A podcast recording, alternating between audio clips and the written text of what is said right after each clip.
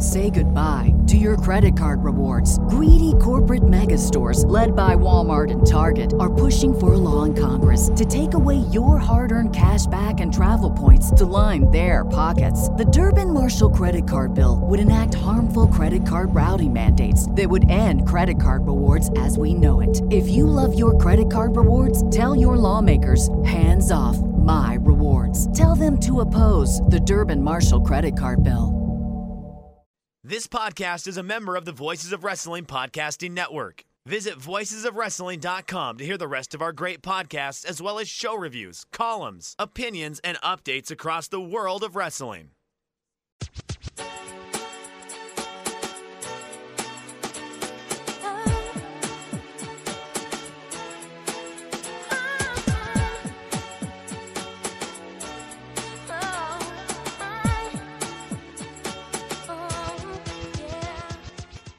This is Everything Elite, the world's best podcast devoted exclusively to all elite wrestling and the elite extended universe. I'm AB. Uh, for one more week, our friend Nate is on assignment, but Mike Spears is here. What's up, Mike? Hey y'all, it's your old pal Iron Mike Spears. Uh, you know, it's been a interesting weekend for me. Uh, just did not expect Miami to win yesterday. I fell asleep during that game, like right after I flipped over from Dynamite. I, I fired off that tweet about the ACC is the kid with the uh, knife running around an above ground pool, and us, the viewers, are the parents. But yeah, Miami got a top 25 win yesterday, which is kind of insane. Uh, considering the set, the stats of the team, uh, the dog is crazy. Uh, luckily, he's taking a nap right now, but it's been it's been a long one for me as of late. How have you been? Hey, basically the same. I mean, uh, different reasons, but yeah, long and uh, yeah, just a lot. So it was nice to sit down last night and and watch some all wrestling dynamite and uh, get mad about Bobby Fish instead of you know the normal things that I'm mad about. So I I mean, well, we have someone else you can get mad about now that seems to be on the way. If if you want to get mad about someone else, Aaron, we we have options here, and apparently, if you just go and look at the 2014 Dragon Gate USA slash Evolve roster, there you go. As a friend of ours said in a DM to me today, are we sure Gabe didn't get fired?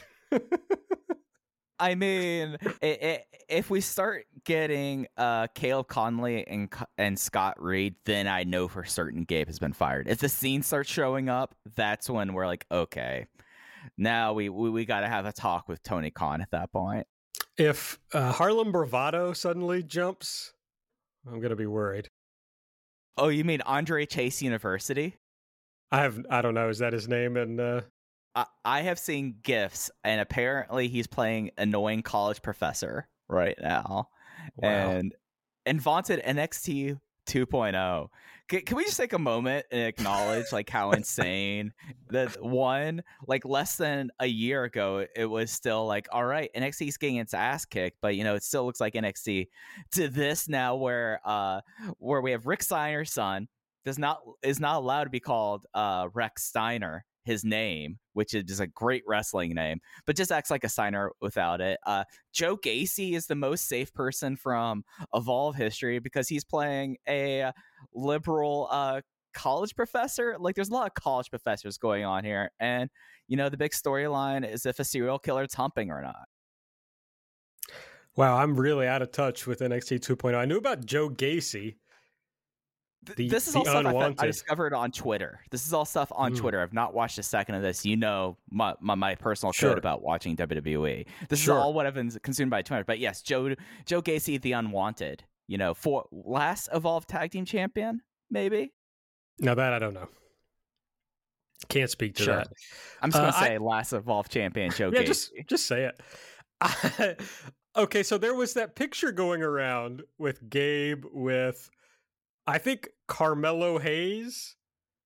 Yes, yeah. Is is his WWE name? Which that I don't know what it is about that. Like everybody in NXT and WWE gets like insane, just very dumb names. Right. But something about Carmelo Hayes just like tickles this very weird part of my brain that every I mean people are probably annoyed of it by now, but every time I type it, I have to put it in quotation marks because that's just I don't know. I just Carmelo Hayes. It just seems like a particularly fake name to me for some reason. Yeah, and he had a great independent name, Christian Casanova. That's a wrestling name, you know? Carmelo Hayes. I don't know. I mean, they have hit gold on one name that I, I found out about that uh, how it tickles your brain, how Carmelo Hayes tickles your brain. Odyssey Jones tickles my brain. Mm. All time great wrestling name, Odyssey Jones. That does sound like a, a territory territory guy, Odyssey Jones. Yeah, uh, Odyssey Jones, you know that they had a Maxwell Street fight with uh, One Man Gang for uh, Fritz last week. You know, I mean, it's been blowing up the territory. They've done it in Dallas, Fort Worth, Abilene, Waco. You know that that's that's what you think of when you hear the name Odyssey Jones. I can imagine a world where Rufus Jones was instead known as Odyssey Jones. I think that would have been that would have been good. Yes. There or like a, a, different, you know, if he got out of the freight train gimmick and went, you know, went a different way, maybe Odyssey would have been his new his new gimmick. Oh, my point about Carmelo Hayes, Carmelo Hayes, uh, is that there was that picture of him with Gabe with the title, right? With some title. I don't know. Is is Carmelo Hayes on Raw? I mean, on like main roster programming, or is he on NXT? I believe he's only on NXT 2.0. We just say it by its full government name, NXT yes, 2.0. Okay, so anyway, I don't know when they won the tag titles, but there's a picture of Gabe doing the Triple H finger point. Uh, so you know he with, with uh, Carmelo Hayes holding the title, so he's at least he was at least still there when they won the titles, presumably. But uh, it's possible that Gabe is shadow booking AEW. I think. What if he shadow booked the entire Wednesday Night War? Wow. Both sides of it. Yes, that's like um, Gabe's Book of Secrets come to life. Volume two, we get a new binder, and we're going to talk about Tyler Black winning the ROH Championship when he wants that to happen. oh, jeez. All right. Well, we're going to talk about a lot of that stuff. I feel confident on this show. Uh, make sure you're following us on Twitter at everything AEW. I'm at Aaron like the car. Uh, the missing Nate is at Epitasis, and Mike is at Fuji Heya. Uh, frankly, we're just. I mean, uh, there was stuff that that came up uh, for Nate that just made the uh, conflict with these weird weekend shows. But also, I think we're trying to normalize among the three of us just taking a week off sometimes. so, yeah. Uh, you know, maybe there'll be times when one of the three of us isn't on here. So we'll see. Uh, subscribe to our podcast, please. Uh, make sure you type in everything elite on whatever podcast app you use and subscribe and hold tight to that feed and check us out every time it comes out. Uh, give us a rating and review, a five star rating and review if you use the Apple Podcast app. Subscribing, rating, reviewing are all things that help other people find the podcast. So, you know, that's just the friendly, the neighborly thing to do. And if you want to support the show, the best way to do so is to go to patreon.com slash everything elite. We got lots of good stuff up there that we'll talk about later. But we'll kick off the show, as is customary, with Elite or Delete. If you're a new listener, we just talk about what we thought was good or what was bad from the show. It's a pretty simple concept that we've been doing for uh, a long time now, uh, but it is what we do. We also have listener elites and deletes, and if you want to uh, have yours featured on the show, you just got to sign up for the Patreon and jump in the Discord where we have a channel for Elite or Delete. Uh, Mike, you know, it's big two weeks for you getting to go first on yeah. Elite or Delete. So hit us, bud. What was your favorite part of the show this week? I think that I'm going to combine these two. I think the pinnacle stuff on the show between Wardlow getting an accountability buddy, MJF and Sting, and just everything with that it, it was something that like the matches when we get in the matches there was stuff in the matches that was solid on the matches that you know were not but i came away with this for a feud that i mean mjf has like a track record with his feuds. You you anticipate certain things with it at this point. Like we've we've been down the mjf versus a super babyface road a lot. And i like the little spin that like they're kind of like putting on this with Sting coming out here.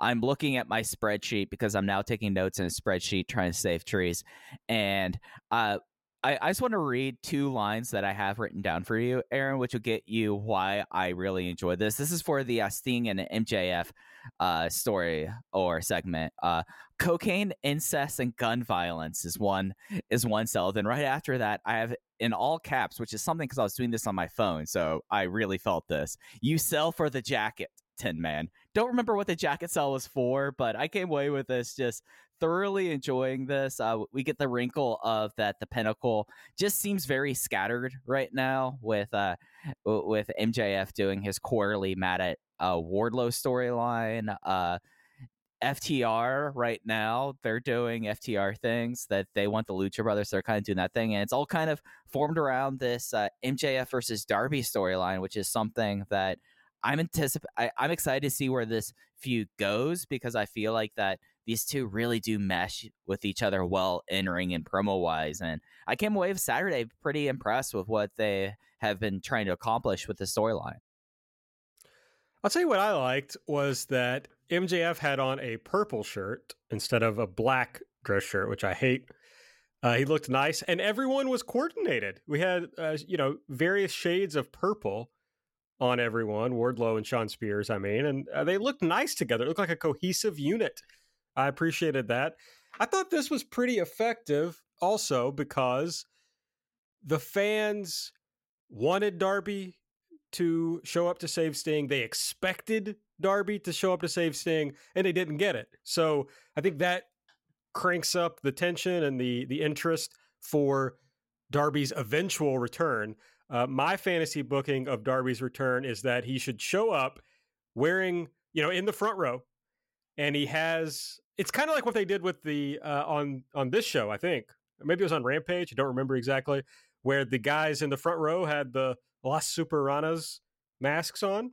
That was on Rampage, right? Yeah.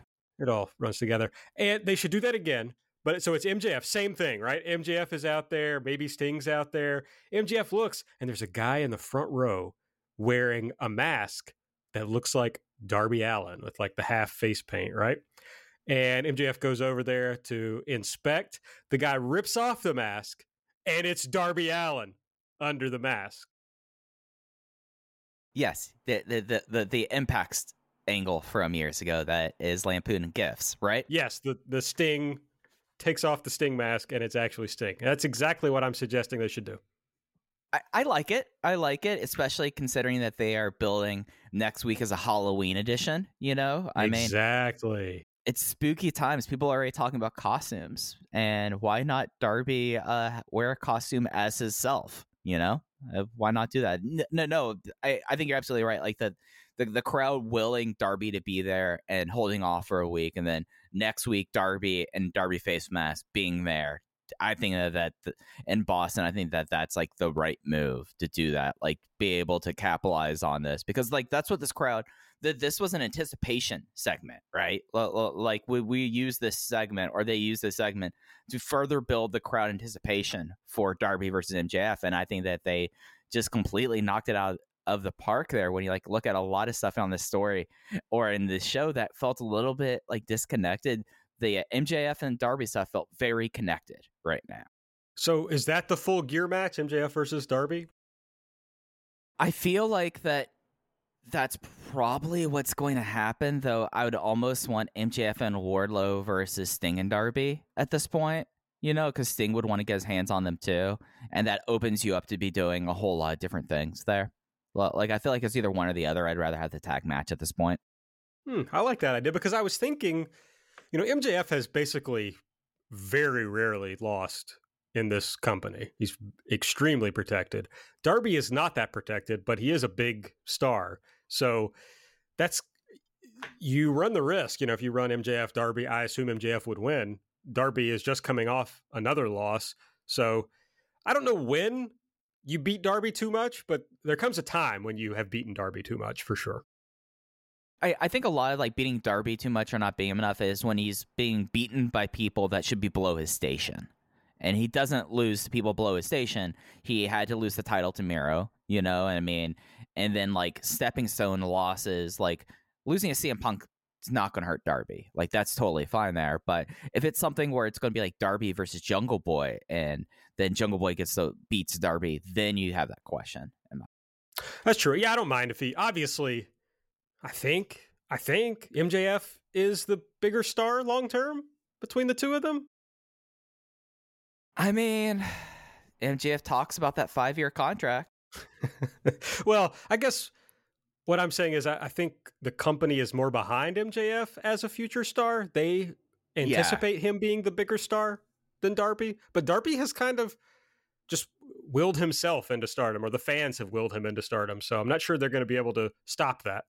Yeah, I, I think like the difference there is that MJF is kind of someone that you do want to not necessarily like handhold or have your fingerprints all of, but like he, as we've seen over the two years, when he has a direct uh, direction and it's focused and it's not completely just just ranting for like a 10 minute promo, he is great.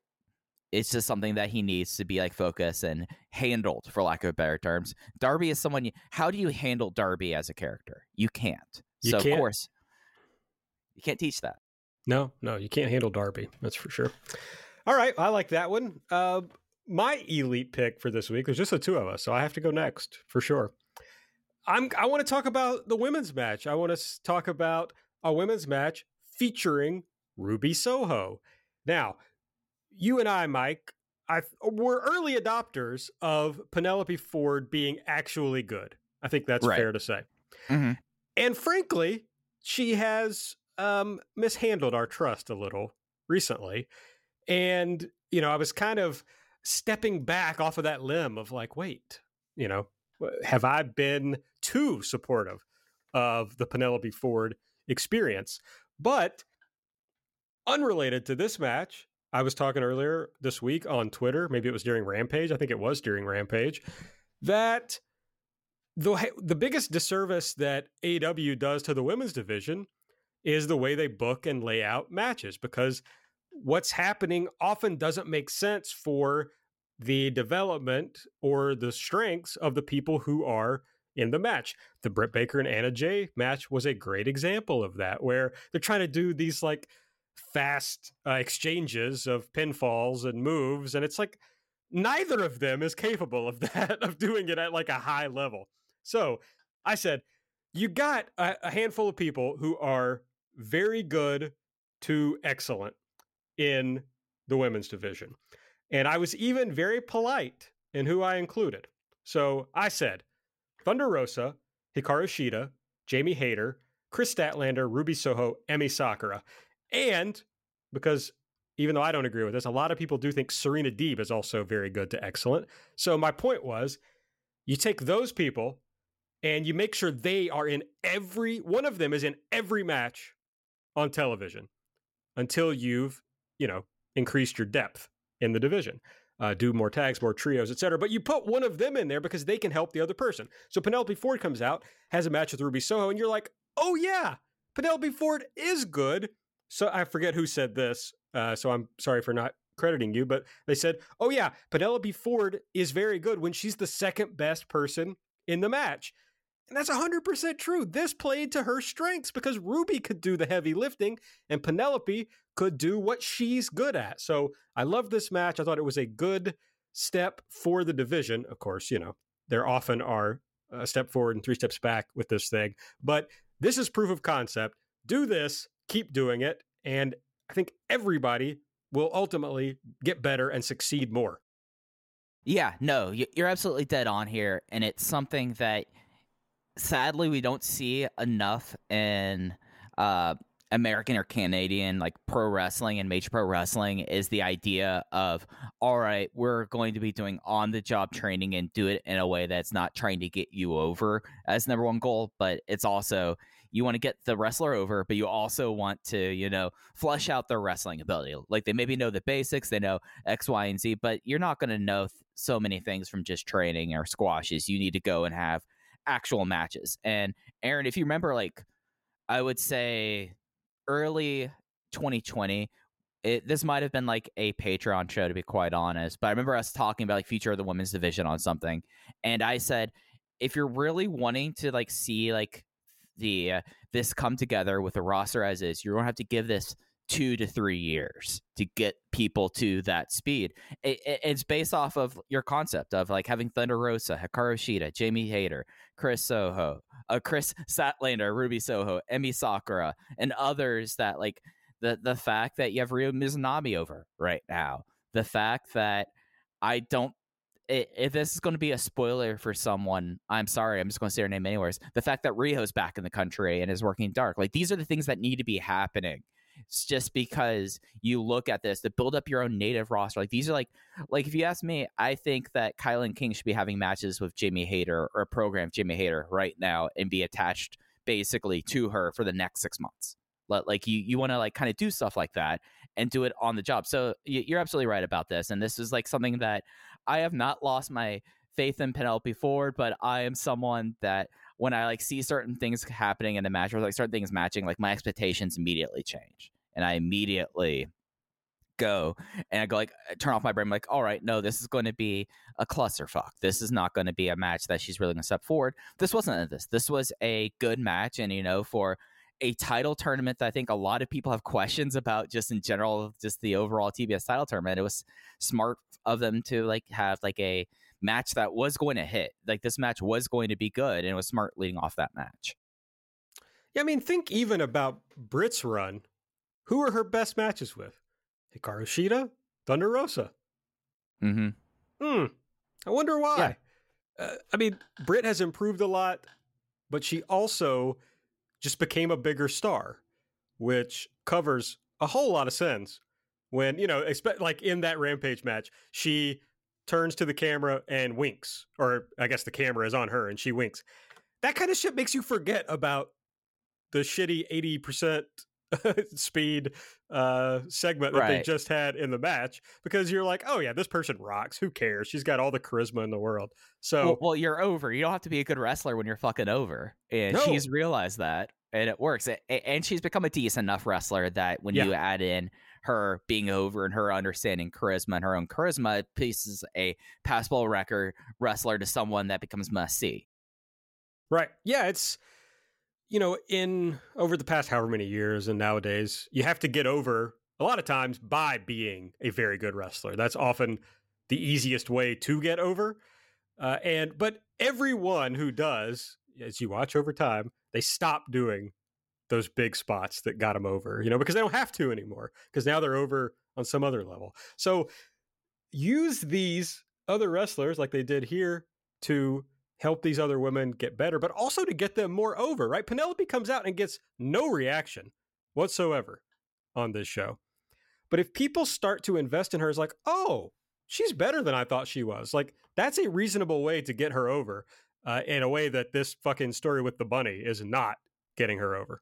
Yeah, because it's something that you know gives you a reason to watch a match other than uh, like you're watching the match first. Like I remember that Penelope Ford. Because I remember the match that kind of clicked for me at least. It was the cruise ship match. It was her and Kip versus Riho and Kenny Omega, and I was like, all right, no, it's just you know she she's just someone that you can't just throw in here all alone but she has the I, I say this a lot she has something so you might as well like see what you have in it and being able just to show that you have something is enough i feel like in this promotion in a way at times you know now if we want to talk about like who's getting tv time and who's not getting tv time in comparison if they have something or not have something we have that written on the whiteboard to talk about one day when it's a slow week on aew like exclusively on patreon so interesting stuff like this is this is a topic that i feel like we could probably talk for like an hour and 15 minutes just about this if we really uh, that's for sure. I, I was thinking on another early Patreon or sometime Patreon show, my idea was like SmackDown six. Like you have these wrestlers, and at that time it was just have them wrestle each other every week. Just give us a really good women's match every week. Now you have enough people that you got six or seven people you can pair with others, and but do a similar thing where it's like, look, okay, in the men's division, do we see the same goddamn people every week? Of course we do, because those are the biggest stars and the best at what they do. So no reason why you got to just throw two random women out there for your weekly women's match. Anyway, all right. Listener elite comes from our friend Tharos, who, and uh, there were a couple people who mentioned this one. Uh, Brandon Cutler, his performance on Dynamite. I know you're a big Brandon Cutler fan, Mike. Yeah, no. Uh, I am someone that I have a discerning taste when it comes to comedy wrestling. I have seen great comedy wrestlers. I watch a great comedy wrestler in Dragon Gate once a week. Uh, the former Stalker Ichikawa. I love great comedy wrestling. I'm not a no fun police person. I just think that a lot of what people view as comedy wrestling, at least in North America, is utter shit. Brandon Cutler might have become one of the best comedy wrestlers in North America over the last like six months. And he just was on full display. Just he's great at eating shit and doing like little things, like the way he gets like super excited going for like his uh, springboard elbow drop that he does just cracks me up. He is just great. He, now he can play off the face mask, he play off the cold spray all time great flunky, Brandon Cutler. Thoros and the people of Discord are dead on about it. Like, I, if Brandon Cutler's in a match, Aaron, don't you get a little bit excited? Is this this is my version of whenever you get the you get the dopamine rush about hearing it's all about the boom. Like when I see Brandon Cutler on screen, I get happy. It's kind of hard not to do with Brandon Cutler, in my opinion. Absolutely. You know it's going to be a good time. Like when I was bitching about uh, the the Britt Baker Anna Jay match or whatever women's match, and I made the point that like they wouldn't do Jungle Boy versus Griff Garrison on TV, and what I meant was they wouldn't do Jungle Boy versus Griff Garrison and give them twelve minutes. So if you do Jungle yeah. Boy versus Brandon Cutler, and it's going to be two minutes or whatever it was, which was perfect. Cutler is fine, you know, but he's not.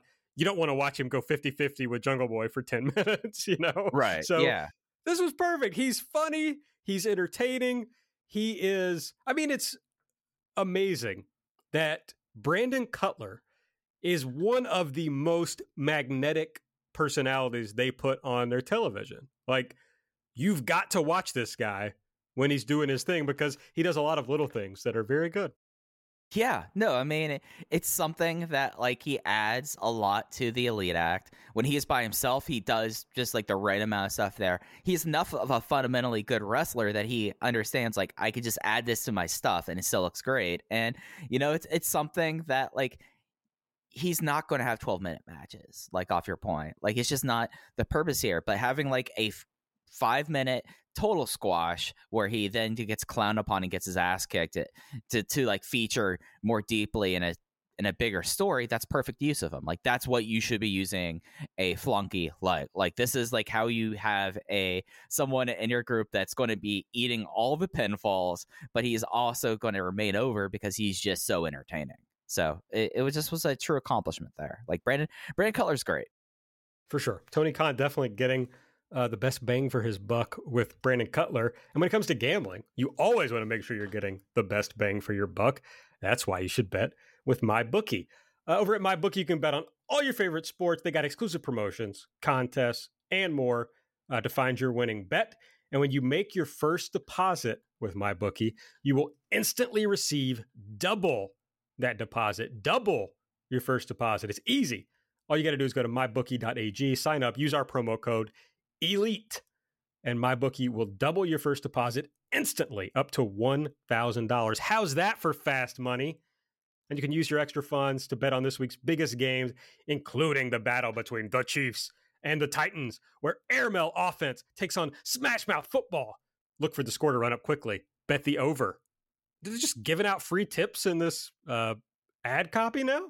I mean, so that game is currently underway. You can do live betting with my bookie as well. Like right That's now, true. right now it's 27 to 3 Titans in the third quarter and they've set a new over under. And the great thing about like live over under and live sports betting is it adjusts to a game. So the uh, the game timeline might have already been destroyed one way or another, but you could still like say at this point, like the live spread is Chiefs plus 20 0.5 and it's like all right i could see if they get one more score and keep this close it still has a lot of action there on my bookie. Of course aaron you know for me this is a big few weeks for me the biggest the, the biggest athletic competition in the world's happening right now right now in reykjavik iceland and uh, you know there's a big game that's going to happen tomorrow that uh, that i've been really hyped for. I want you to pick between these four teams. All right, four teams. I want to get your League of Legends World Champions just right now. Okay,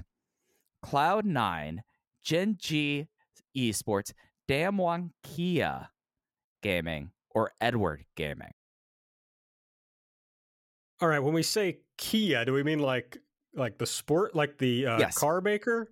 Yes, but they are partially owned by Kia. Hmm. I'm gonna. I gotta go with the Kia team. I'm going Kia. Demon won today, 3 0. Yes. And, Yes. you know, they are right now have a big semifinals matchup against uh, T1, formerly known as SK Telecom T1, because in Asia, they all get bought by actual corporations, you know, like sure. telephones, uh, Kia cars. Whereas in the United States, they had a big argument happening because of cryptocurrency when you include crypto in titles. So there we go. But you can bet on all of that on in my bookie. Absolutely. Now, the promotion for doubling your deposit is only available for a limited time, so don't miss out. You just head to mybookie.ag, use our promo code ELITE, and secure your double deposit bonus today. That's promo code ELITE, so you can double your funds to double your winnings. Bet anything, anytime, anywhere with MyBookie. All right, let's talk about what we didn't like from the show last night. Mike, what would you delete from this episode? Yeah, uh, this was a pretty wild episode dynamite. Like this this had a, a baseline of how i usually expect their weekend dynamites to be like energy wise and all of that. Um i'm just gonna bury something we talked up top. There wasn't a lot of stuff that stuck out to me as incredibly egregious. However i do want to actually no i'm not to talk about this. I, i'm i'm pulling an audible right here. All right. Men of the year and this inner circle storyline. The fact that uh, Sammy Guevara is putting up like leaving the inner circle as a stipulation in this TNT title match against Ethan Page, like it does, it has no meaning now. Like he's left the group and has come back before. They've already said that this group is not going to ever break up. Like, like it's always going to be a thing that happens. Why should anyone buy that as a stipulation? Like, there's no reason in the world that, like, if Sammy Guevara said you're going to leave the inner circle forever, Sammy should be like, okay, yeah, that's cool, because we've known that he'll just walk right back in. There, there's like no power to that stake here, and it's something that like it seems like they're already kind of changing. Like they they wanted to originally do like open challenge Sammy, and now we're getting a him versus Ethan Page here. Like that's a real uh, Wrestle Circus main event, if you ask me, and just very hard for me to get into, and a, and a dumb stipulation, just dumb in my opinion. That is a dumb stipulation. I agree with that completely. I, for somebody who has no interest in watching Ethan Page wrestle, I don't mind the match at all because I like this story. the The feud is hot, and you know, continuing interplay between that seems reasonable to me. And you know, the inner circle guys want this five on five match, so to get it, they're making Sammy put his title on the line against one of their dudes. You know, that's wrestling. That seems normal. But you have to come up with something that makes it seem like Sammy could lose the match. I don't, you know, there doesn't seem like any possibility right. that Sammy loses this match to Ethan Page, at least to me. Uh, so you got to come up with a, a stipulation that puts that in doubt, but also makes it to where you're intrigued, you're compelled at like what is the outcome of this match going to be, and this definitely wasn't enough to do it, uh, 100%. And I'm not sure. I mean, I was as Dan Lambert was saying, I was like, huh, I wonder what he's going to come up with here. Like, uh, presumably this will be fun, but that definitely wasn't one that got me going. Yeah, like it's something that like Sammy wins the match, he gets to pick the ATT guys. Makes perfect sense for like the victor being like, all right, I don't want to face Junior Dos Santos again. We've done that. That's not fun. Give me some of the give me some of your featherweights out there. We're bigger than those. Like that makes total sense. But like, what kind of stipulation really could it have been? Like, I I I, I feel like that is an unneeded stipulation because the fact is is that it's a title match. Like, like the idea is like trying to entice Sammy into this match. What entices Sammy by saying you must lo- leave your unit? Nothing there. You have the AAT thing. So what stipulation if he loses? He loses his title. You don't need to do anything else. It was fine. It was Right. just unnecessary. Right, you're right. It's just like he's already putting up his title and he's already getting something that he presumably wants, which is this five on five match. So you don't need to add anything. I, I like, as you mentioned, adding this. Well, you get to pick the three guys in the five on five. Like that adds something fun. Uh, but you know, pr- you know, if they had to add something else, it could have been something about what the inner circle team was going to be in this five on five. You know, so yeah, I agree with you. Doesn't really make a lot of sense and uh, doesn't add any interest in the match for me. So don't really get the point of it. All right, I'm uh, going back into the well one more time, folks, for my delete pick. I'm deleting Bobby Fish. I'm just doing it. Uh, people got very mad the last time I was. Uh, I talked about how much I hate Bobby Fish. I, I thought it was my time to bury Bobby Fish here. I thought I was the Well- one to take the bullet this time. Thank you for jumping in front of me then. um, Nate did it after me, and now I'm going to do it again. Here's the thing Bobby Fish is not like offensively bad as a wrestler whatsoever. Like, he's 100% fine. But after next week, they will have put him on TV for, in matches four times this month. Four times. It, you would have a hard time finding like top stars who worked Dynamite four times in a month, like in matches. And oh God, the idiot. I mean, so I posted that to get three singles matches for Britt Baker, you'd have to go back to April. And people, just the dumbest people on earth, replied to this and quote tweeted it. And we're like, Mhm. well, uh, she's the champion and champions don't wrestle. I fucking know how they book champions, idiots. What I'm saying is, I was trying to be somewhat fair by Right. using the biggest star in the women's division that she Mhm. doesn't wrestle that often on Dynamite. Had I, you know, I looked at former champions. I was like, oh, let me look at the former champions. If you picked Nyla Rose, you'd go back to April. If you picked Shida, you'd go back to April. If you picked Riho, you go back to fucking 2020, but that's a different conversation. It has nothing to do with her being the champion. My point was the women that they really focus on never get those kind of matches and fucking Bobby Fish get is now getting one every goddamn week. And it's not just the women. Nate did a tweet that was showing how long certain people had not wrestled on Dynamite. And it's lots of people who have not wrestled in a long time on Dynamite. And you got Bobby Fish up here. And Bobby Fish adds nothing, zero to this company. There are a hundred guys in this company who are as good a wrestlers as Bobby Fish. A hundred. I, I if if we're counting people who just work dark, I probably mean that literally. One hundred. So he's not charismatic whatsoever. His Mhm. wrestling is fine. You got plenty of people who can do that. As far as I know, uh, you know, maybe Mookie will tell me later that you know he's a big draw, and I I don't realize it. What does this guy add? The the biggest thing. This is all everybody's talking about after Punk, Danielson, uh, all these guys come in to AEW is there's going to be a huge fight for screen time. Guys like Sammy Guevara kind of getting pushed out, or or whoever you know who you would expect them to focus on. That's true. They are full of people, huge roster, lot of competition for TV time. How the fuck does Bobby Fish deserve all this time? And it's something where, like, all right, last week he faced Lee Moriarty. That's a match that you'd be like, all right, at the very least, like we were talking about people wrestling with people better than them. Uh, and in my opinion, Lee Moriarty is much better than Bobby Fish right now. But like you can see like the logic there that like Lee's new to the company. This is like a win that, you know, sets up uh, Bobby Fish for the Danielson match. But you look at like at the rest of this and it he better be some sleeper ratings hit at this point, considering the amount of real estate they've given to this guy who was not a draw in NXT. Uh, Ring of Honor, he he was not the elite, so he was not a draw in Ring of Honor at that time. He's never been a draw anywhere, and he's someone with a clock that's more ticking on it than someone else in this company. I mean, it, it it's one of those things that like is are we carving like this niche for like people just because of like past cred which you know there's a certain level of like all right yeah well, brian danielson's treated like the, brian danielson because he is brian danielson. Bobby fish is not brian danielson. Bobby fish is not cm punk. Bobby fish is not dustin rhodes. So why? And it's just one of those things that's like what good other than like setting up a CM Punk match did this segment happen?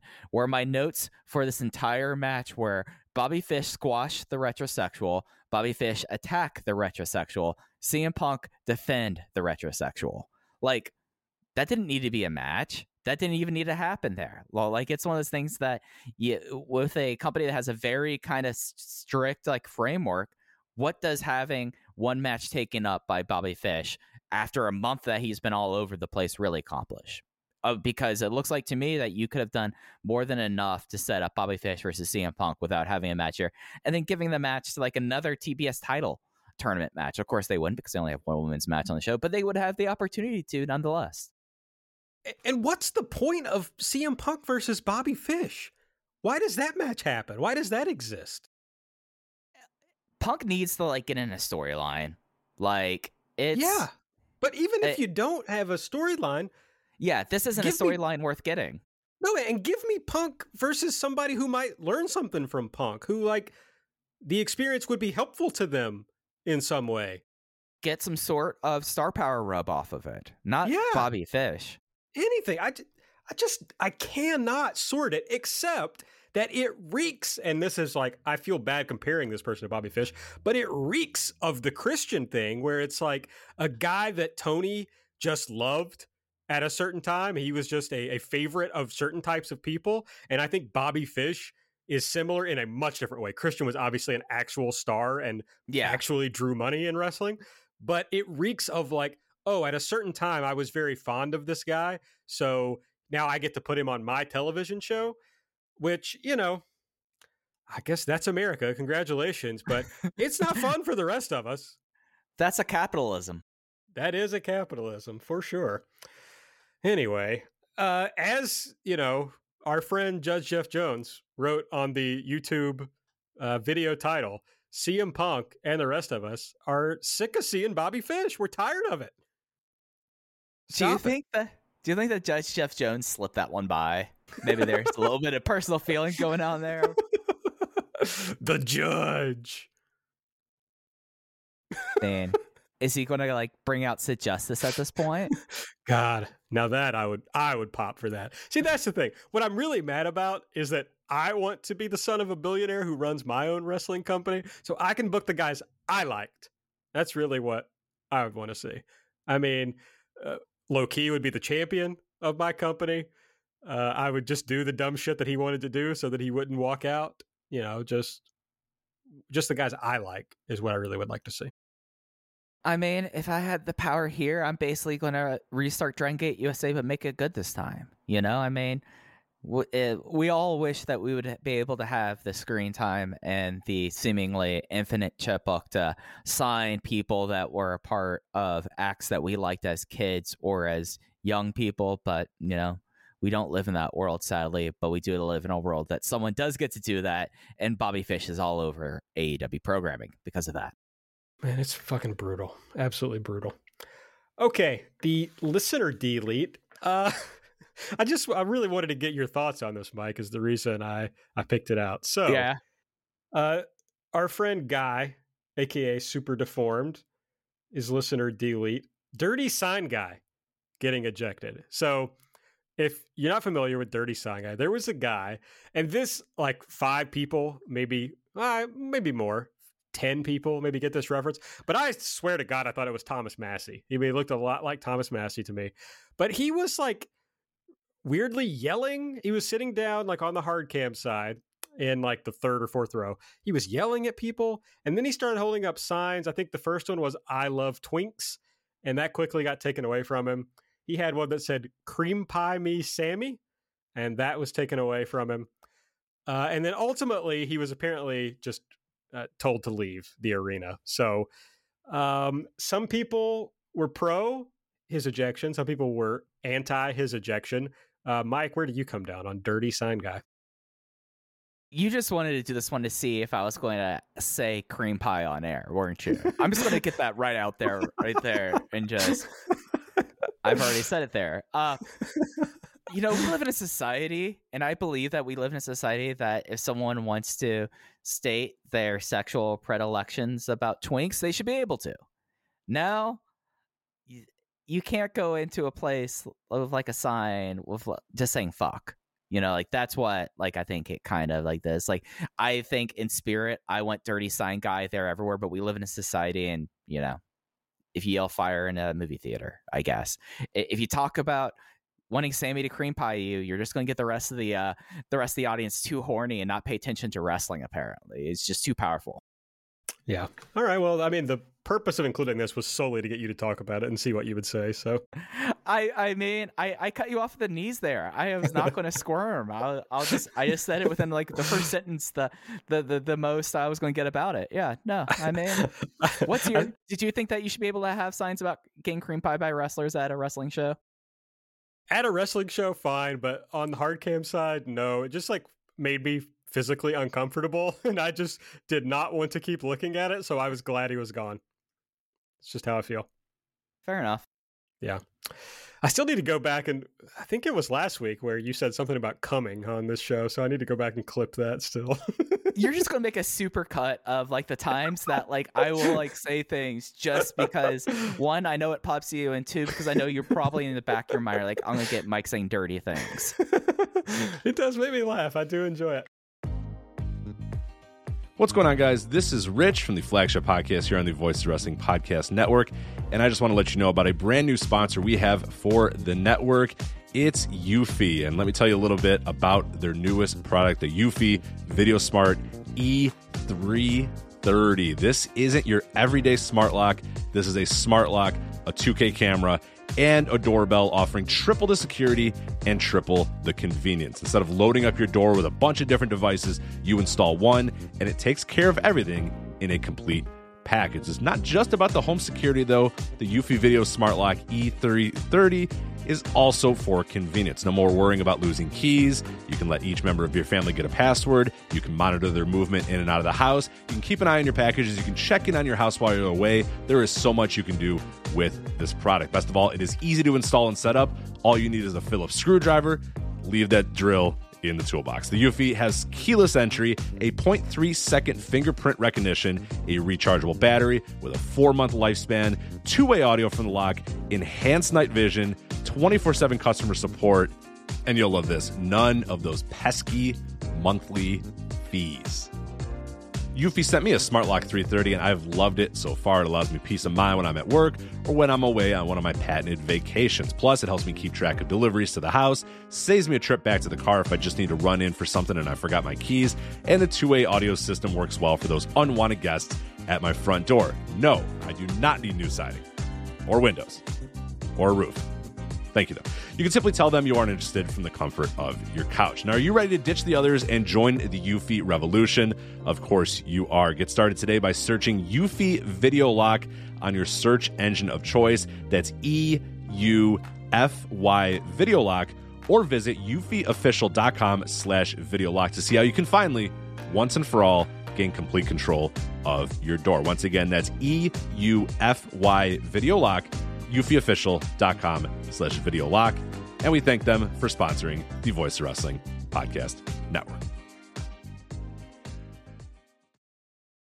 Say goodbye to your credit card rewards. Greedy corporate mega stores, led by Walmart and Target, are pushing for a law in Congress to take away your hard earned cash back and travel points to line their pockets. The Durbin Marshall credit card bill would enact harmful credit card routing mandates that would end credit card rewards as we know it. If you love your credit card rewards, tell your lawmakers hands off my rewards. Tell them to oppose the Durbin Marshall credit card bill. All right, let's run down the rest of the show. They kicked off with a match in the AEW World Title Eliminator Tournament. Brian Danielson versus Dustin Rhodes, and Danielson was victorious with a guillotine choke. We got a capital G and a capital M. Uh, good match. It was very deliberate and the first part of it, but it kept the crowd like you're able to do. Well, like that was like one of those things about Danielson going back to the American Dragon is like, oh, keeping a crowd with it when he's doing deliberate like rib work. Like he was like driving knees into Dustin Rhodes partway through the match, and it was like, oh, that plays off in the end. But the crowd was for it there. Uh, and it's something here that I did have a line in my notes about that I love Twink sign that I first noticed in this match, and camera cutting to Anthony Nese in the front row there during this. Uh, but yeah, no, this was a this was a fine match. This was having a good match. I like the fact that the knee work enabled Danielson to do the guillotine, but also apply body scissors. Where it's like, no, the body scissors isn't just about grounding him. He's already worked that asset there. Now he's really trying to squeeze out the oxygen at this point. So I thought this was successful. I mean, having a good match to open up your show, I mean, that's pretty textbook AEW at this point. Yes. I, and I think a lot of people like this a lot more than I did. And I don't want to be a, a wet blanket. I just had an idea in my mind of what it might be like and like the interesting ways you could do what Dustin Rhodes is good at versus the things that Brian Danielson is good at and that's what I really wanted to see. And you know, something interesting where you know Dustin Rhodes is able to use uh, the shit he does to kind of maybe get an advantage on Danielson early on, and you got to see Danielson work back. Or they've kind of already done the story where like, is Dustin Rhodes good enough still, or whatever? So that's kind of a hard one to to pull out in this match too. But it was clear within like 30 seconds that they were just going to do a good match, and so I was like, okay, this is fine. yeah, no, no, it's something that I mean, this is a tournament that builds up, but Bryan having good matches and Moxley being built up as his foil, it feels like. So I mean, this made sense for it. And then the other match, the result here made sense for it because they're wanting to more good matches. But very cool that Danielson continues to finish matches in different ways. I think that's a cool thing about what he's doing on this run. And it makes you definitely have to pay closer attention to his matches because you can't be sure when the finish is coming, except that it'll be at least 12 minutes after it starts. Right, yeah. I, I mean, they should do like a Flash Bisakuni finish just so that people aren't like settling in and being like, all right, we wait until we get notice if they're going to do a time call for us to k- kind of really hone in on stuff. But I think that's why him like working, using the knees to the stomach to like set up an aspect to his finish kind of paid off in the match and kept it interesting in that regard. Yeah, if you want to do true Inokiism, there's got to be some five minute matches that just end abruptly.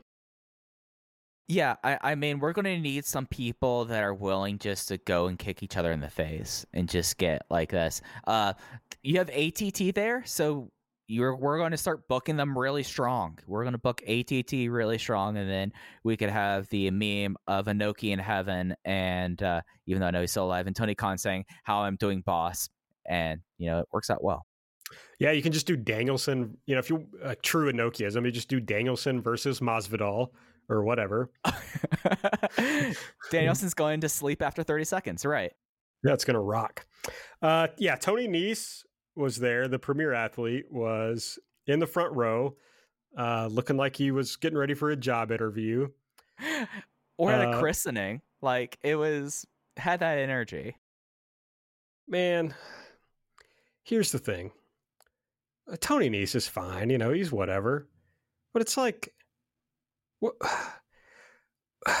what does he add? I know I just said this about Bobby Fish, but what does Tony Nese add? So, like, if you want to bring him in and he works some dark and whatever, that's that's all right, I guess. But as a TV presence, his TV presence goes away after the first time you see him doing all of his like cool muscular shit, right? Like it's something that you're like, oh wait, this guy's incredibly jacked and he's popping 450s and it he's like a mini Brian Cage, and he's actually like to the T. And, I don't mean to demean uh, Tony Nese. He basically is a mini Brian Cage. You already have Brian Cage here, so like why do you want to have someone who has the exact same issues but is smaller to be quite honest? And are, if you wanted to like rebook 205 live tony like put it on youtube where 205 live deserves not on national television. It's funny that he's booking everybody in 205 live but not buddy murphy who was maybe like the best person i mean other than like early times when you had like pac and shit but pac uh, Tozawa, yeah. but like I was glad that he didn't bring in Buddy Murphy, obviously, but like Buddy Murphy's more interesting than fucking Tony Nese.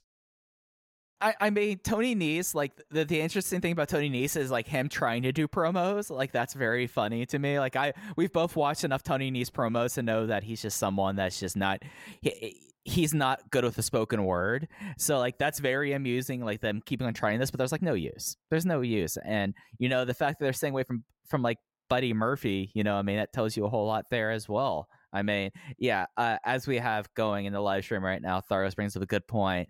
Bobby Fish at least has the link to dance away. Like, if you're going to be getting these people, you have that at least.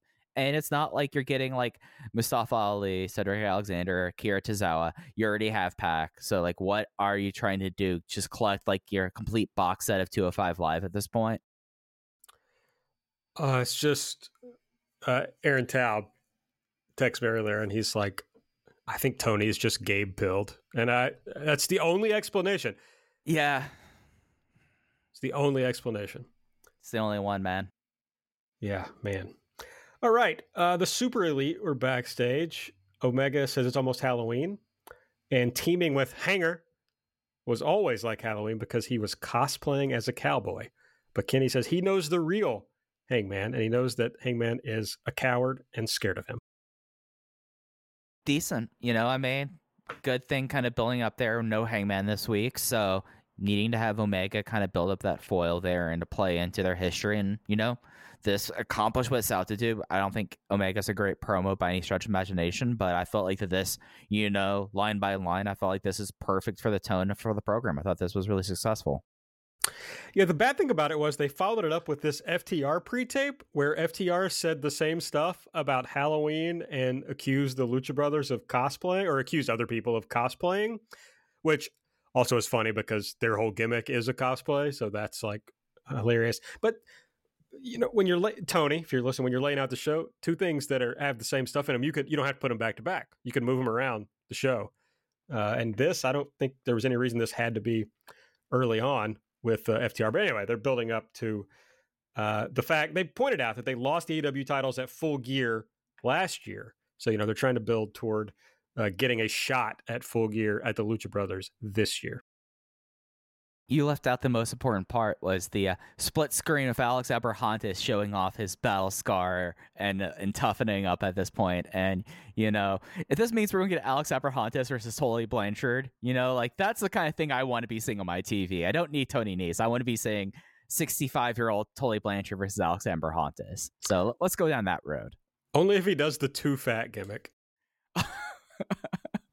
uh, a certain website has disappeared, Aaron, since the emergence of it. So I, I don't know if we'll be getting that. We got to see if we can get Abrahantes on the show just to talk about Too Fat.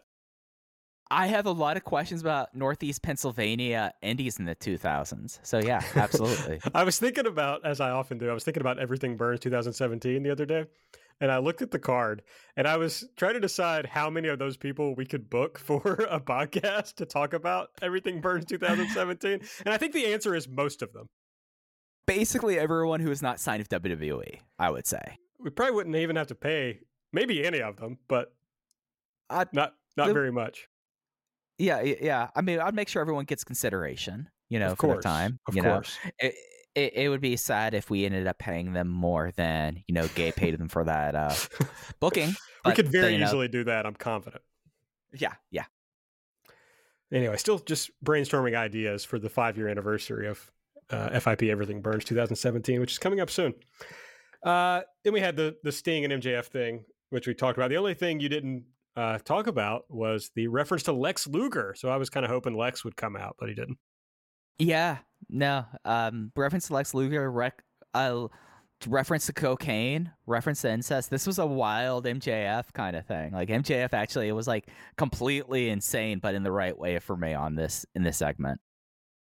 We had Britt Baker backstage with Tony Schiavone. They announced that Britt versus Tay is going to be the full gear match. I was shocked to load up the rankings and find out that Tay was ranked number one all along. So uh, that was you, that was news. To me. Did you see? See, Aaron? They actually worked the rankings so everything makes perfect sense right now. I know, brother. What a beautiful thing. Yeah, the number one contender is getting the title shot. Two, three, four get first rounds buys and a title tournament. It's almost like that things matter. Let's just don't talk about strength of schedule. Yeah, the only thing that because I have to be irritated in some way. The only thing that irritated me was that they did all that great, you know, kudos to whoever put that together. But then when you look at the bracket, the matchups don't make sense. Like, just looking at this, like, oh, well, Shida and Deeb, like, if you're actually thinking about a one to 16 thing, Shida and Deeb wouldn't be matched up at the first part. Yeah, no, Deeb would be a nine seed, and then you know if you're saying that Hikaru Shida is the one, she would be going up against uh, Genocide. that would be your one in sixteen right there. Yes, so a, a call up from Empower. You know, I mean, like I actually booked this right. Absolutely. Uh, Britt, apparently this feud is going to be about asses because Britt's promo was that Tay likes to show off her ass. So that means Britt wants to beat her up. And then Tay did a tweet where she's like, Britt, even in, and she had screenshots of their action figures, and she said, even in action figures, your ass isn't bigger than mine. So this is just going to be a feud about asses, which speaks directly to me.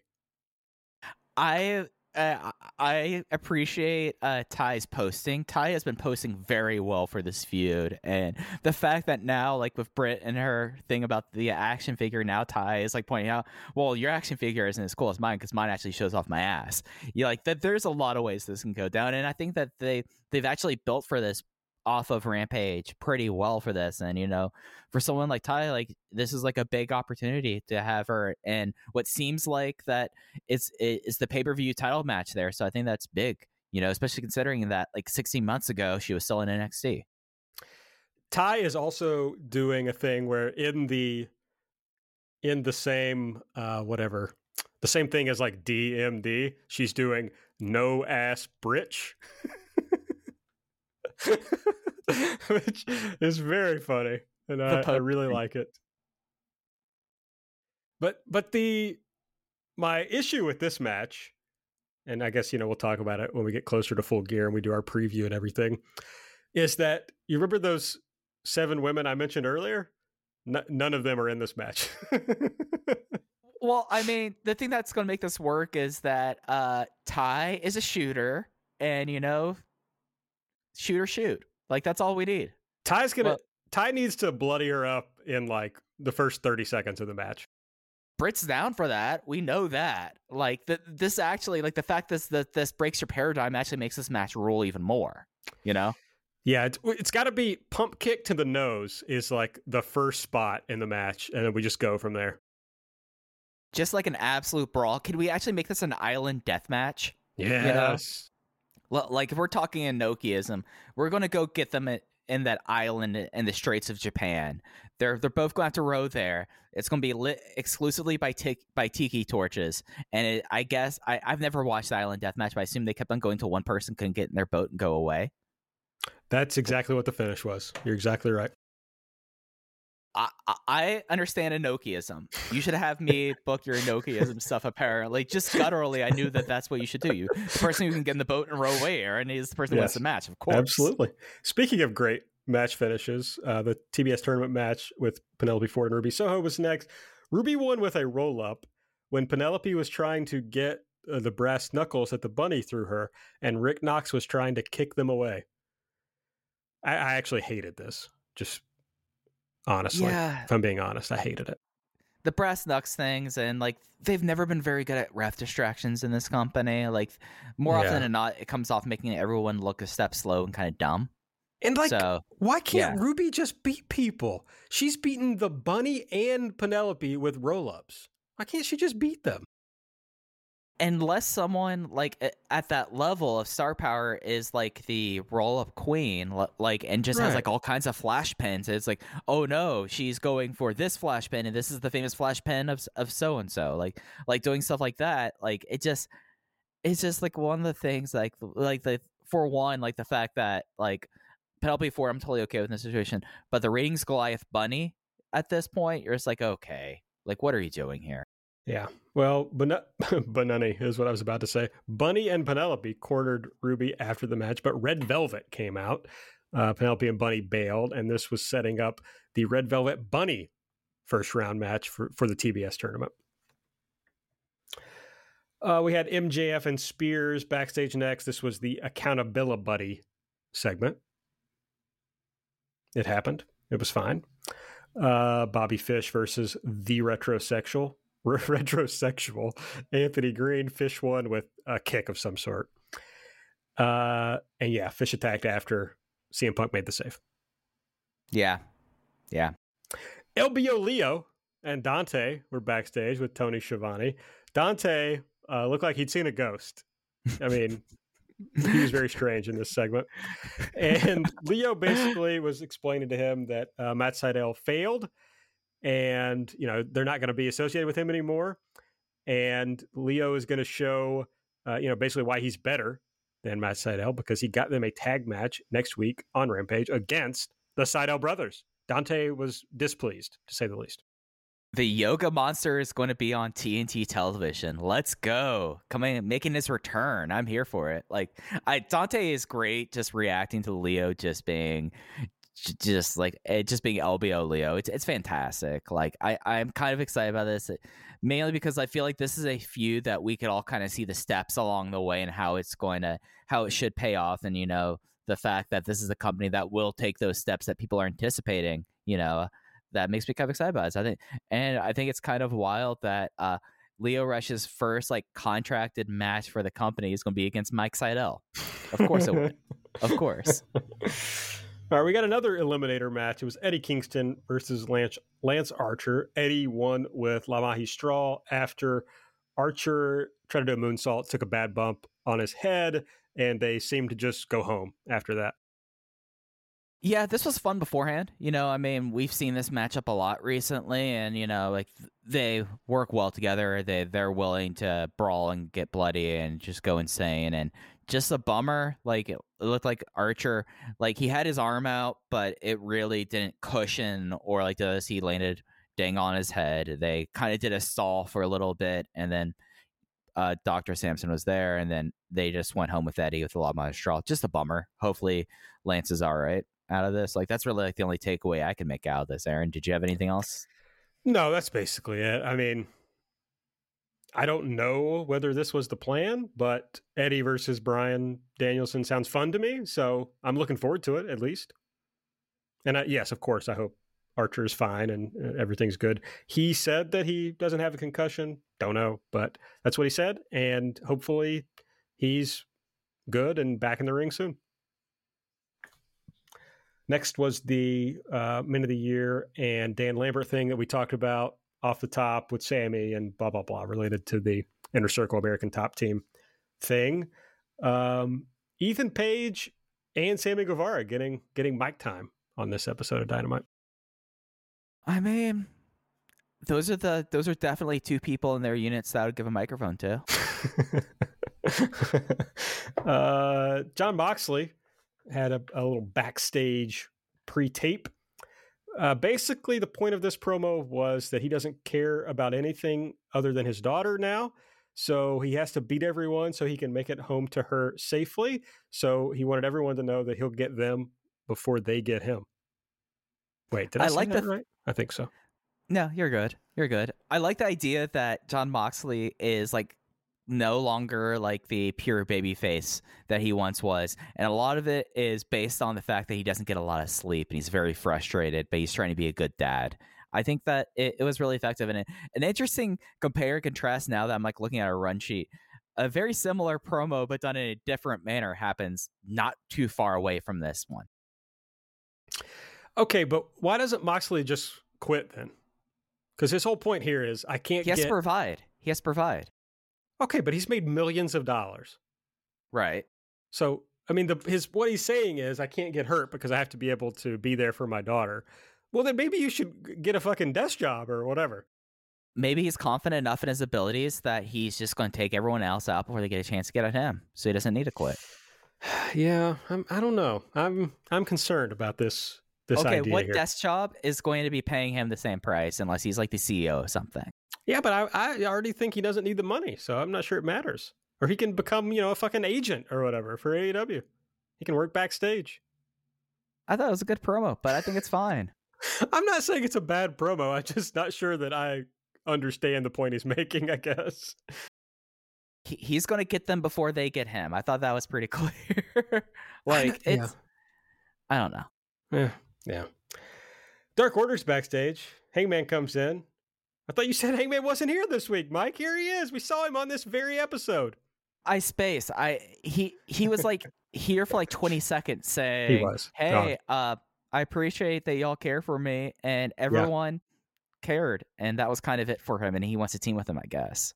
Yeah, he wanted to apologize, and he was just letting them know that if they're going to go after the elite, it's almost Halloween, and they're definitely going to have costumes. So the Dark Order cannot be outdone. So God only knows what we're going to see next week on Dynamite. Then we got Jungle Boy versus Brandon Cutler. Jungle Boy won with the snare trap. Uh, then Jungle Boy gets on the mic. Wow, another promo that I was concerned about, but it, it turned out well. He said that was a nice little warm up. Asked if there's anybody else in the elite that wants to have a match next.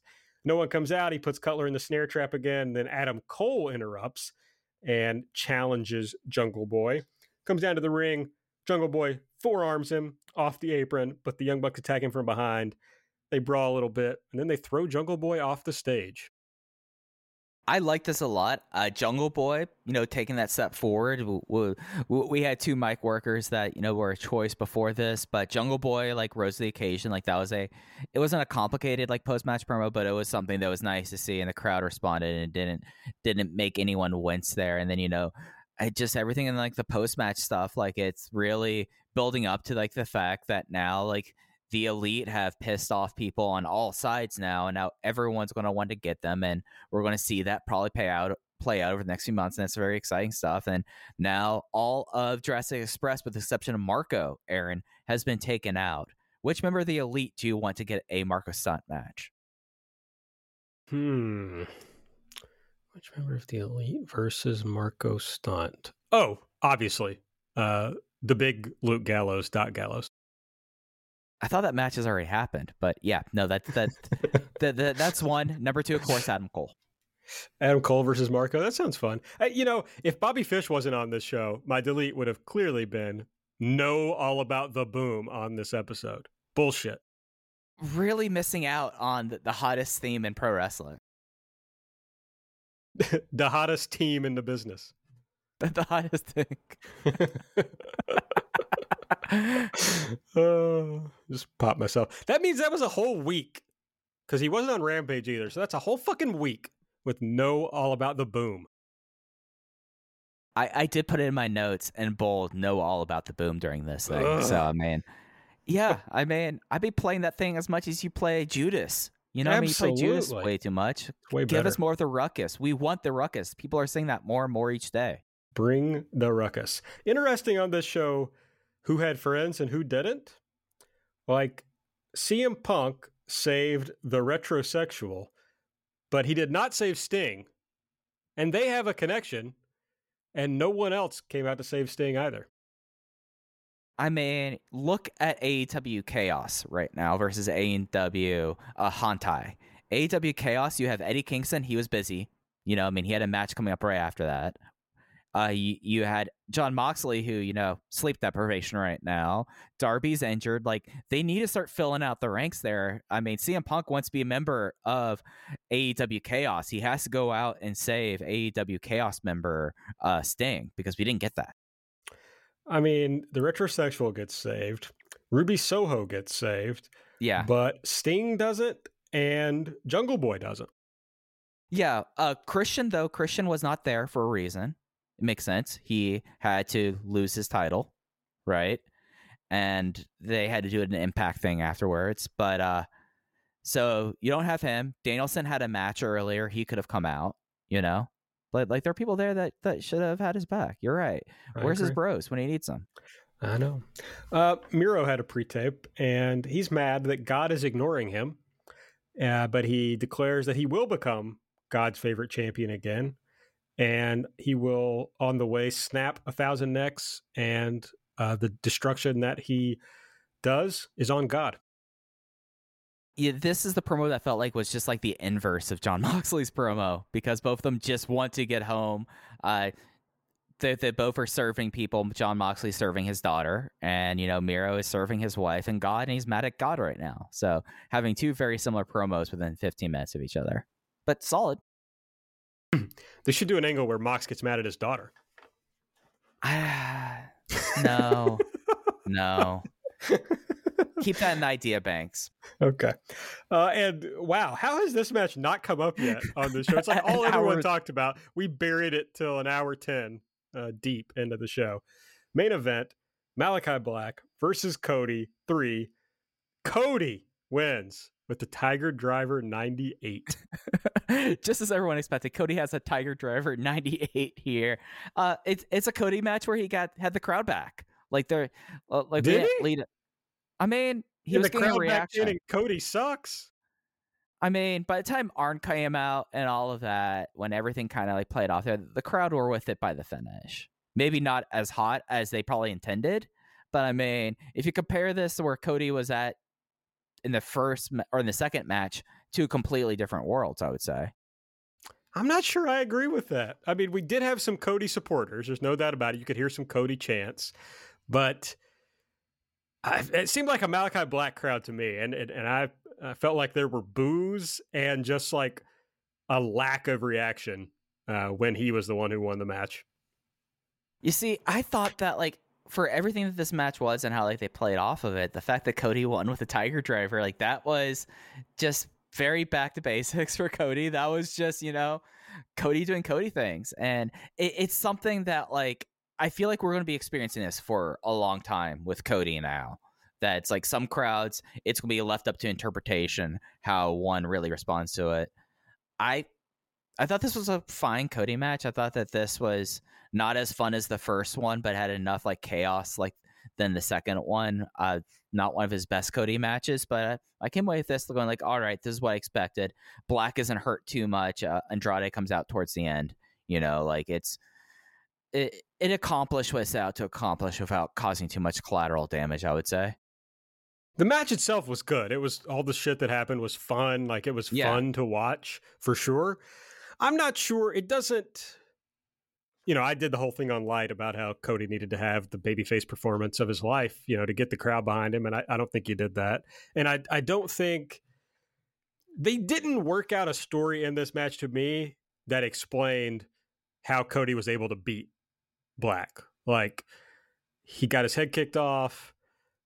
Malakai beat him again, but of course there was like Arn uh, silliness. But then they did this whole thing of like the fucking Glock, and you know Cody had to uh, do something to Malakai because he deserved it. He had what was coming to him, and they did like a little bit of blood. I'm not sure Malakai's blood was uh, was intentional, but yeah, I just didn't get like, oh yeah, they definitely told me this story of Cody finding this thing, and that's the way he was able to beat Malakai Black. Yeah, it, it it wasn't like him like just like shooting halves, you know, and like doing like amateur stuff. It was just like maybe it's that I didn't expect it to be like truly like back to basics, even though the, way they did it, because it's just like a, it's Cody. Like his version of going back to basics is getting beat up and then wearing black tights. Like just he didn't have that Yes. reaction. I just don't know about Cody. No, it was very reminiscent of when uh when John Cena got squashed by uh Brock Mhm. and then like the next week I think he pinned Bray Wyatt or whatever on on Raw. yeah, Something like that. It's like, oh yeah, sure. Yeah, I, I mean I kind of think they ended up I mean the, the Cody thing as I talked about on whatever show is untenable. Like the way that they want to go with Cody or the way Cody wants to go with Cody versus the fact that he's just not the big star in the company anymore. So, you know, that's something that's going to have to be grappled with, or it's going to be exactly what you're saying, where we'll just kind of see what reaction he gets week to week. That said, they kind of did almost just back into some bad luck where it's like, oh, the crowd just ended up loving Malakai Black, and that's just who he was paired with. And I'm not sure that that could have been foreseen from the beginning. Obviously, several weeks ago, it was obvious that that was uh, who the crowd was going to be behind. So they certainly could have changed tactics or you know switched what they were doing. They decided to you know just go through with it anyway. But I do agree that it didn't feel in the moment like it really hurt Black, even though uh, you know to me I'd rather him just beat a bunch of people for a long time. Yeah, I, I, guess it's the thing is like, it could have been a lot more damaging for Black long term, you know, like just the way that you're kind of getting the LOL. Cody gets his win back.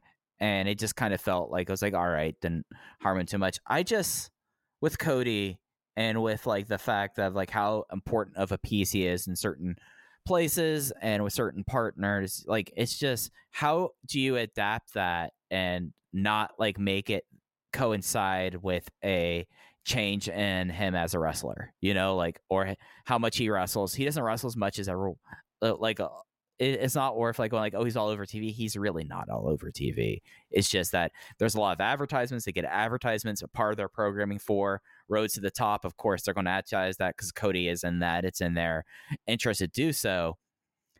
I just don't know long term because he's not the star that he was, or someone has come in, as you aptly put, that like what he was emulating, you got the real thing now. So what's his position now? And one would think that that would be like the perfect time for him to like come back as a heel, but he says he never wants to turn heel. So we're left in this lurch. Like, how do you have this person that does not seem that has the power to say I'm not going heel, who you want to have him on TV because it's one of your big stars, even though not the biggest star that it once was.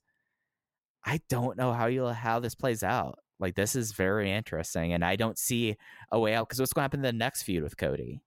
Like, how do you book Cody coming out of this? You really like put him back in the TNT picture again, uh, tag teaming with Dustin.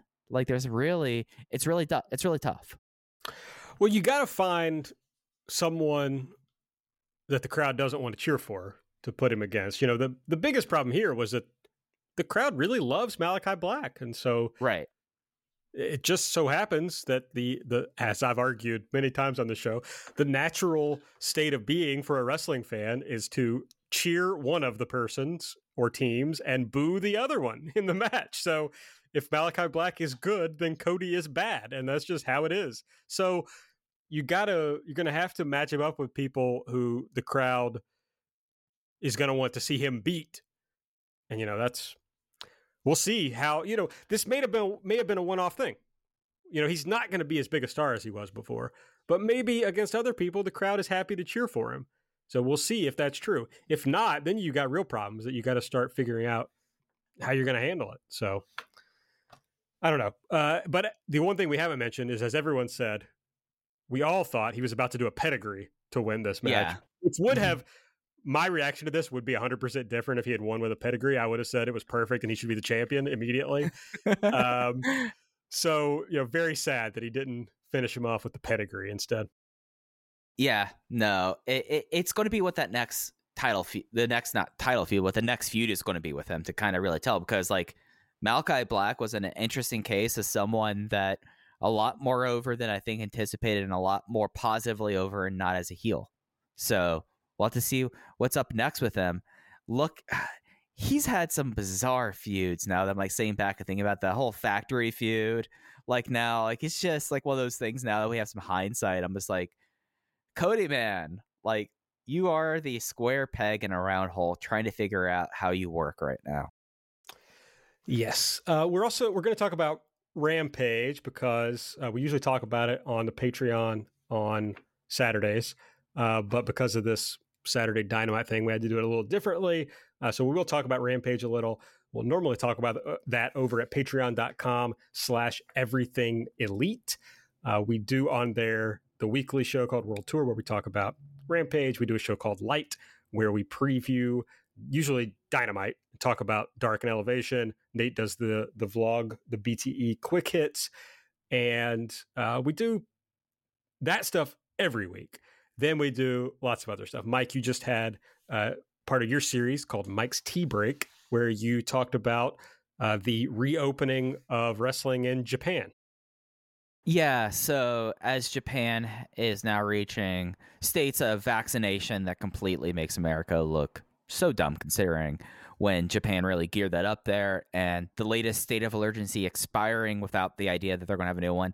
It seems like, and there's supposed to be another uh, release coming out next few weeks, that Japan is moving towards the new normal. And I spent time talking about all of the major promotions and like how things are and what we kind of expect coming out of it with my own kind of bent towards things. Like there's certain things that like you don't really like expect me to necessarily be all in on certain things, but you know, it, it was a fun time and people seem to like it. So yeah, that's up there. And you know, with everything getting back to normal next week, we'll be back to our normal schedule, I think.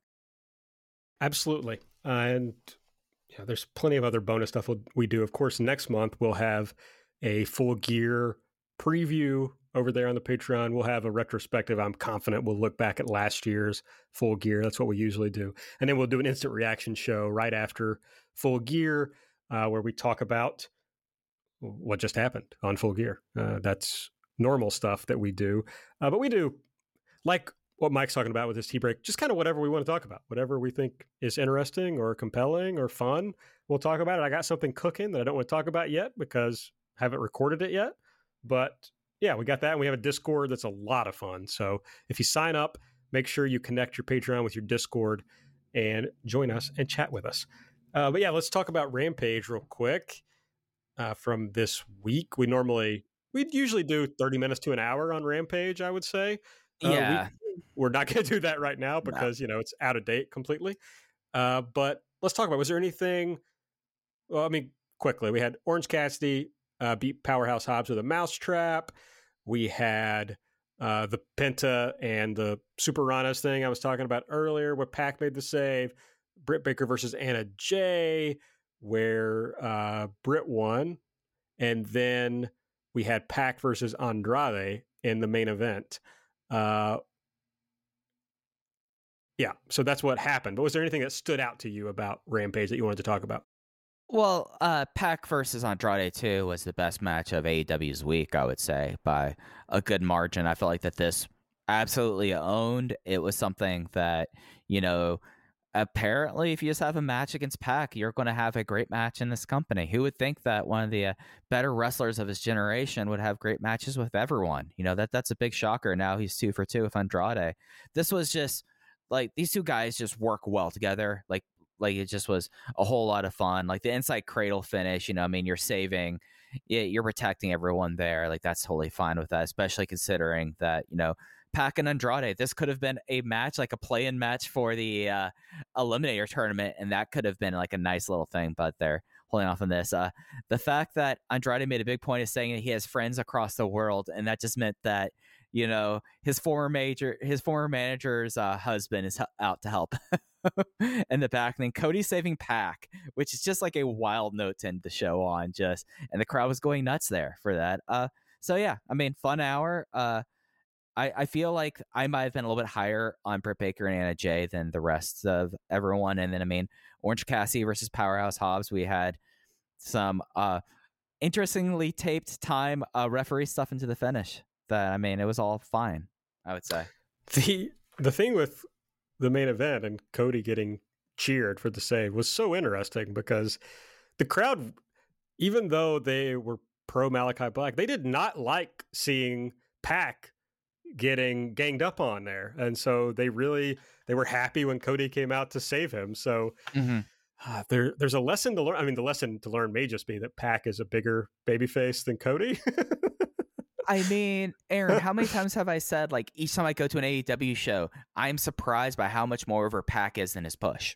Oh yeah, Pac like, is def- definitely more over than his push, 100 mm-hmm. percent. But, but yeah, more over than Cody. That's insane.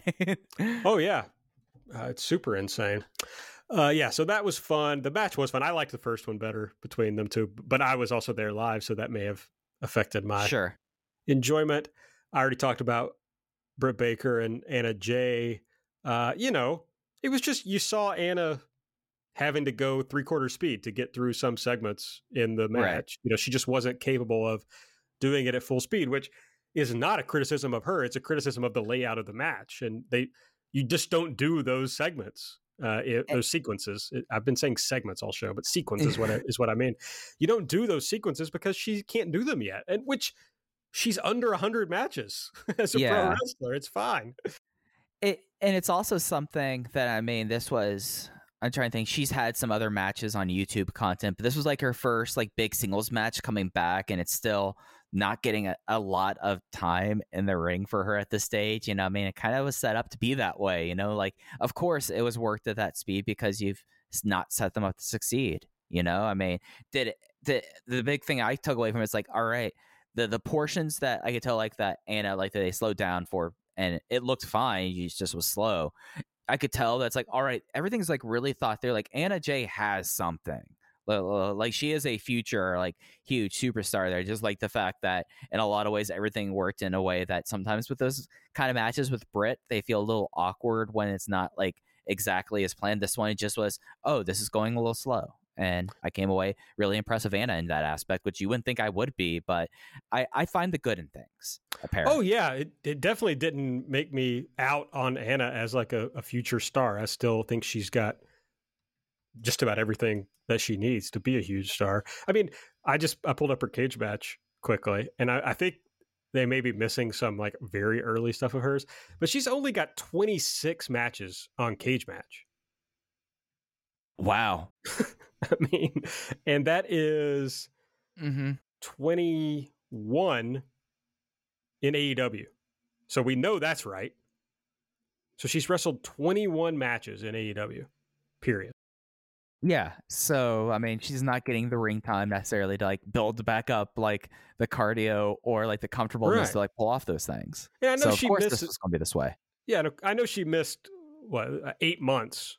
You know, so that's hard. you know, she would have yeah. gotten more matches in that time, but uh, you know, just put her in a position to succeed is, is all I'm asking for.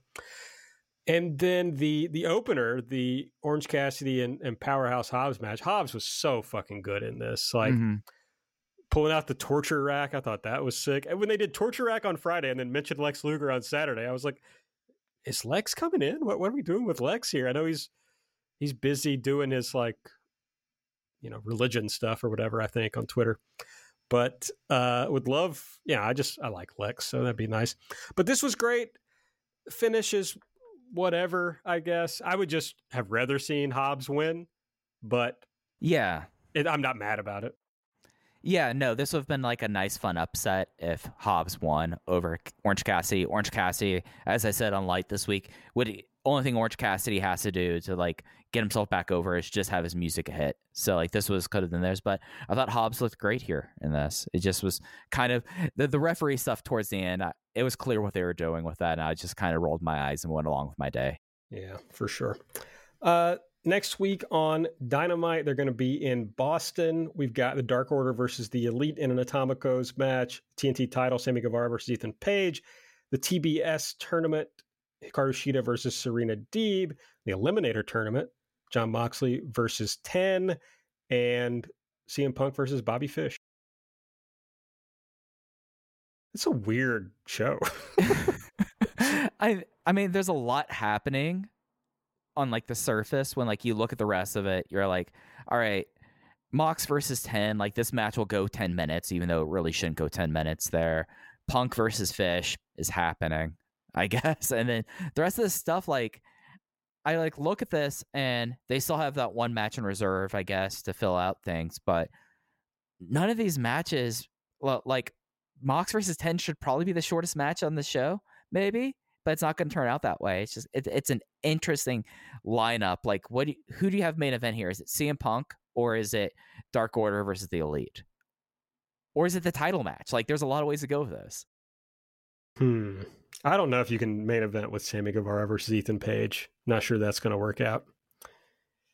I, I'd probably just do the Atomicos match as my main event. Yeah, you probably. I'm guessing they start off with Punk, close with the Atomicos, but you could also do that inverse, and it'd be fine too. Yeah, yeah. Interesting lineup. Kind of need another like tag match, I would say. Yeah, uh, I'm not that excited, but maybe I'll feel better uh, next week. You can find out on Light next Wednesday morning whether I, I've regained my excitement for the show, and then. Rampage next week. Uh, we've got Bryan Danielson versus Eddie Kingston, and then uh, the Sydal brothers versus Leo LBO, Lio Rush, and Dante Martin. Yeah, I think that like Eddie versus Danielson, there's a lot there to like. Did you catch the little promo that they did before this or during no, Road to the Top? Some people talking about, it, but I haven't watched it yet. It, it's really solid stuff. A lot of people are thinking that it's like Danielson like planting seeds for a heel run. I think Bryan Danielson is just naturally a tweener, so of course he's going to say that.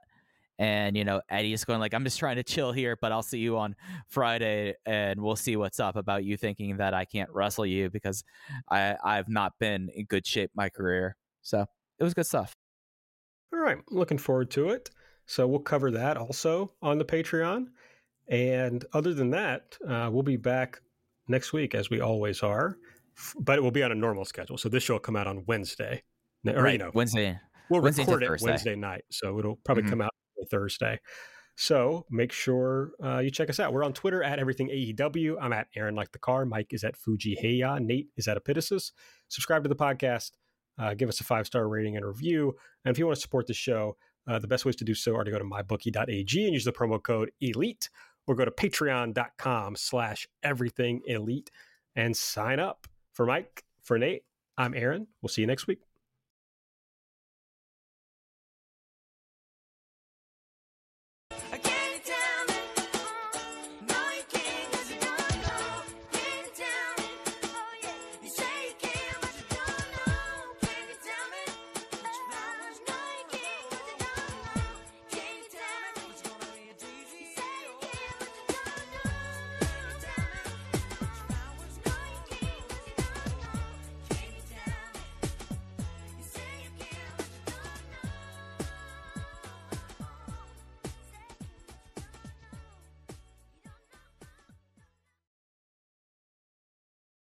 Goodbye to your credit card rewards. Greedy corporate mega stores, led by Walmart and Target, are pushing for a law in Congress to take away your hard earned cash back and travel points to line their pockets. The Durbin Marshall credit card bill would enact harmful credit card routing mandates that would end credit card rewards as we know it. If you love your credit card rewards, tell your lawmakers hands off my rewards. Tell them to oppose the Durbin Marshall credit card bill.